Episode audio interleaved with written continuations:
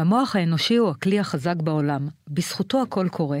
אז איך אנחנו משמרים את כוחו, משפרים את יכולתו, ואף משקמים פגיעות מוחיות, ומהן אסטרטגיות הטיפול החדשות ופורצות הדרך. אתם מאזינים למשחקי בריאות עם דן ארון ופרופסור איתמר רז. כולם יודעים שבבריאות לא משחקים, אבל יש כאלה שכן.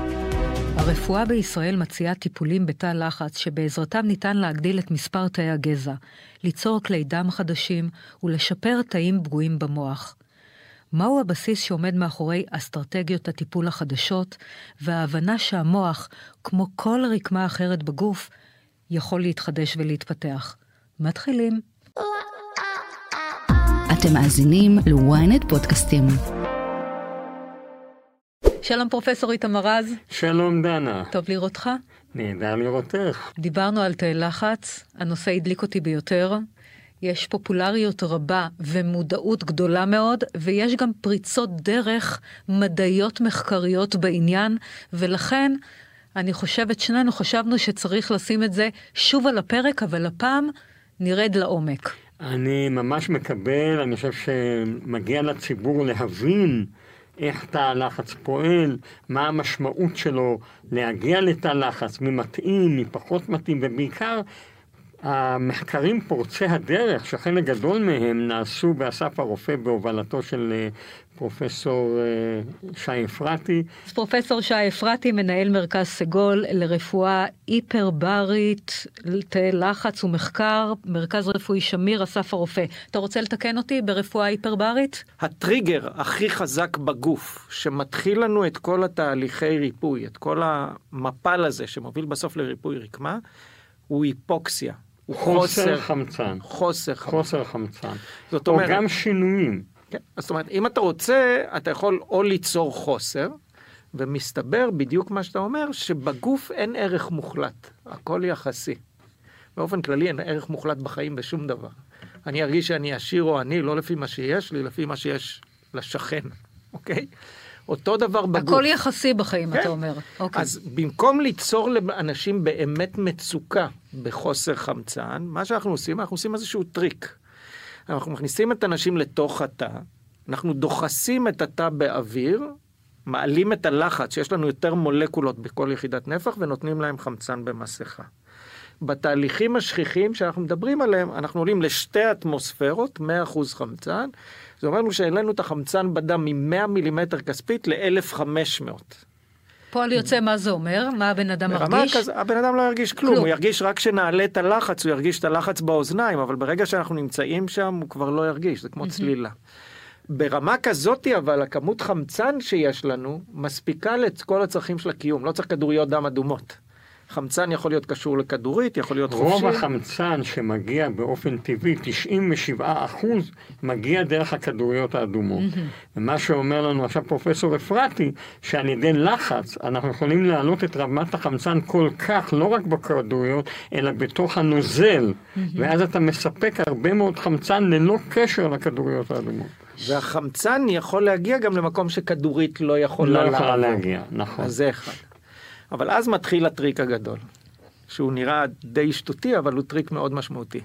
אנשים שיושבים בתא שזה חדר, את החמצן הם מקבלים במסכה, אנחנו דוחסים באוויר. וכל 20 דקות אנחנו מבקשים מהם להוריד את המסכה. מה קורה כשהוא מוריד את המסכה? חמצן יורד מ-1500, חזרה פחות או יותר לנורמה. הירידה הזאת ממאוד גבוה חזרה לנורמה מתורגמת על ידי הגוף כחוסר למרות שאין לו חוסר. ואז הכל מתחיל לפעול. ואז זה מפעיל ביטוי של קסקדה מאוד גדולה של גנים. אנחנו קוראים לזה בשפה מקצועית, וסליחה שאני משתמש במונח, זה היפר-אוקסיק היפוקסיק פרדוקס. זה נקרא פרדוקס של חמצן גבוה של חמצן תקין כן. וחוסר חמצן יחסי. Mm-hmm. אוקיי? רגע, אבל... אבל אני רוצה לשאול, אם האדם יושב בתוך תא לחץ עם מסכת חמצן, ורק מסכת החמצן היא זאת שבעצם מספקת את החמצן, למה אני לא יכולה לשבת ולראות טלוויזיה עם מסכת חמצן? יש עכשיו הרבה את המכתזית. נכון? אוקיי. שהיא באה ונותנת זרנוק. אתה מדבר על של- ההפגנות עם המכתזיות. כן, מכתזית. עכשיו, מה קורה לבן אדם שמקבל כן. לחץ כזה בפנים? אוקיי. נזק מאוד משמעותי.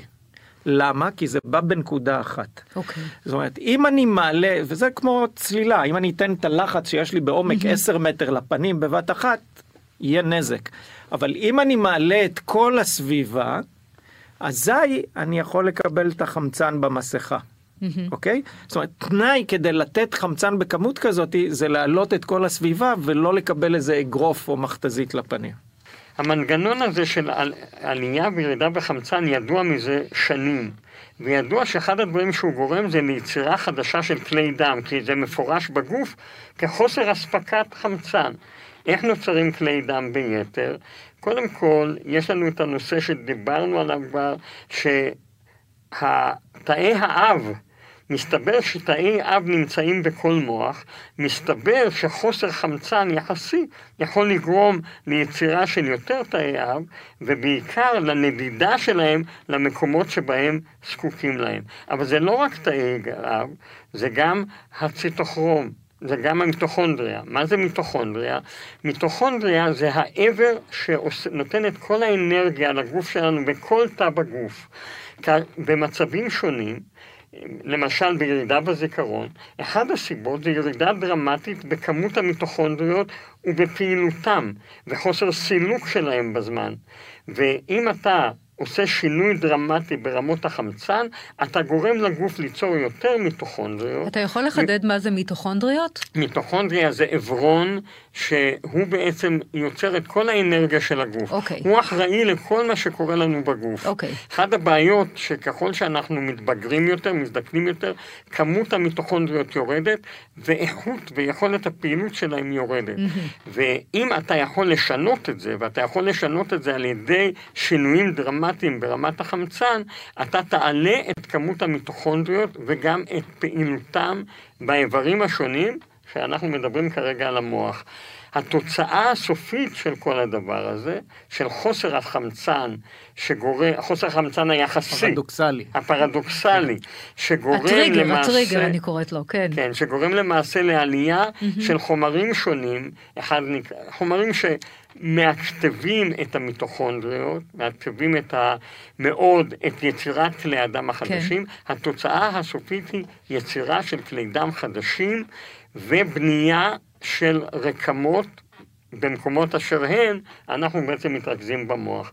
אז האם פחות או יותר סיכמתי נכון את הנושא? סיכמת יפה, ויש אפילו דבר נוסף שאנחנו רואים אותו, זה גם נדידה של מיטוכונדריות.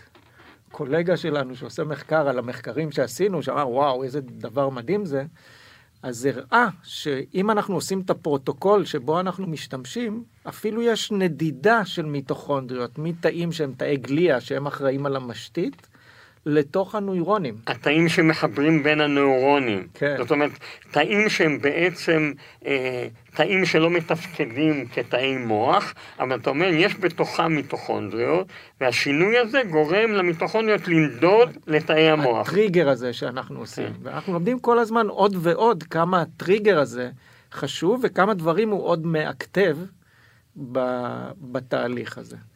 קודם כל, אדם יוצא החוצה. הוא היה בתא שעתיים, והוא יוצא החוצה. האם גם זה מאקטב אצלו? התשובה היא כן. אוקיי. ואז אנחנו רואים דבר מאוד מעניין. כשאנחנו עושים טיפולים חוזרים, ו- וזה לא קסם, זה לא קורה בטיפול אחד. לא נכנסים פעם אחת לתא ופתאום יש. בניגוד להרבה שרלטנות שיש מסביב, הטיפול צריך להיות טיפול יומי. יומי? חמש, יומי, חמש פעמים בשבוע mm-hmm. וסדרה. שמטיפול לטיפול, כמות תאי הגזע עולים, מה שאנחנו קוראים מדיאטורים שגורמים לייצור של כלי דם חדשים, זה כמו פצע, זה לוקח זמן להירפא. זה לא קורה ביום. Mm-hmm. והפצעים שיש לנו במוח, זה אפילו לוקח יותר זמן לריפוי. כשאתה מדבר, פרופסור אפרתי, על פצעים במוח, זה בעקבות חבלות ראש או שבץ מוחי, מה עוד? לדוגמה, יש משהו שאנחנו התמודדנו mm-hmm. בו והיה מאוד בכותרות לאחרונה זה הקורונה. זאת אומרת, גם אוקיי. וירוסים שונים יכולים גם לגרום לנו לפגיעה מוחית. שזה אומר פועל יוצא, אנחנו מרגישים גם ירידה בזיכרון, ערפול מוחי, אנחנו לא מפוקסים, על זה אתה מדבר? זה הכל תלוי באיזה רקמה נפגעה. אוקיי, אז כשאתה אומר קורונה, מסוים. מה, מה הסימפטומים אולי- שניתן אולי, לטפל? אולי אני, אדגיש, כן. הוכיחו לאחרונה שהקורונה פוגעת באיברים שונים בגוף, אוקיי. אבל אנחנו מדברים על המוח. במוח היא יושבת בעיקר בשני מקומות, במוח הפרונטלי הקדמי אוקיי. ובמוח האחורי. המוח הקדמי למשל הוא מאוד משמעותי לנושא של מצבי רוח, דיכאון, אה, התנהגות יומיומית וכולי, ואפשר להראות שבסדר גודל של אחוזים רבים, מדברים אולי עד 25 אחוז, יש שינויים התנהגותיים אצל אנשים שפיתחו קורונה, וזה נקרא פוסט קורונה, ואתה עשית מחקר על הדבר הזה, אולי תספר לנו על המחקר. מה שעשינו במחקר הזה, זה לקחנו חבר'ה צעירים. לא לקחנו חלק מבוגרים, כדי שלא יגידו לנו שזה כמו המחקרים שעשינו על aging. אז לקחנו אוכלוסייה צעירה. צעירה, מה זה אומר? צעירה זה חבר'ה עד גיל 50, אה, פעילה, בריאה, שלא עברו stroke, לא עברו דברים בעבר, שאומרים שאחרי הקורונה הם השתנו. השתנו באיזה מובן? השתנו אונה פרונטלית, מצב רוח, השתנו ביכולת קשב להתרכז. זאת אומרת, במקום לענות ל-50 אימיילים ביום, הם עונים על חמש. זה המוח הקדמי, מה שאתה קורא פרונטלי. זה כן. המוח. אבל שמנו לב שאוכלוסייה גדולה של צעירים, שהם באים אלינו למעקב, שאנחנו בודקים להם כמה זמן הנוגדנים, מתלוננים שהם לא חוזרים, עייפות. נכון. עייפות זה הסימפטום הכי שכיח, וזה לא עייפות כי הרגל כואבת. לא, לא, זה זה עייפות תשישות. מנטלית. כן, מנטלית, בדיוק. צריך לישון בצהריים, אני לא מחזיק עד הערב. כן, אני לא קם מושך, עייף, אני- הפרעות שינה. מהמם. אוקיי? אלה הקליניקה שיש. ואז לקחנו חבר'ה כאלה, יותר מחצי שנה אחרי הקורונה, שלא חזרו לעצמם. מהמם. עשינו להם את הבדיקות המתוחכמות שאנחנו עושים, שמה שנקרא MRI תפקודי, זרימות דם במוח, DTI שרואים סיבים, חילקנו אותם לשתי קבוצות. הייתה קבוצה שקיבלה טיפול והייתה קבוצת בקרה, שזה לא נעים להיות במחקר של תא לחץ עם קבוצת בקרה, אבל קיבלנו פה אישור מהלסינקי, זה לא נעים כי הם צריכים לבוא כל יום והם במקום לקבל חמצן מקבלים אוויר. הם מקבלים מסכה, כן. הם מקבלים לחץ של 15 פחות, אטמוספירות, לא, נותנים פחות. לחץ פחות, רק שירגישו את הלחץ באוזניים, שלא אוקיי. ידעו. זה כאילו עושים להם דמו על מנת שיראו ש... בין אלה לא- שמקבלים. בעיקר לא משנים להם בצורה דרמטית את רמות החמצן במוח. בקיצר, די עובדים עליהם, בואו. או- עליהם עובדים ואלה באמת מקבלים, ואז רואים את התוצאות. תכלס. וכשעושים מחקר על כזה דבר, כן. אין ברירה, כי אתה לא יודע ברור, אם יהיה ברור, תהליך לא, לא, ריפוי רוצה טבעי, או מה- לא יהיה. תהליך ריפוי. טבעי. ברור. אוקיי, אז אתה חייב לבחון את זה מול התהליך ברור, הרגיל. נכון.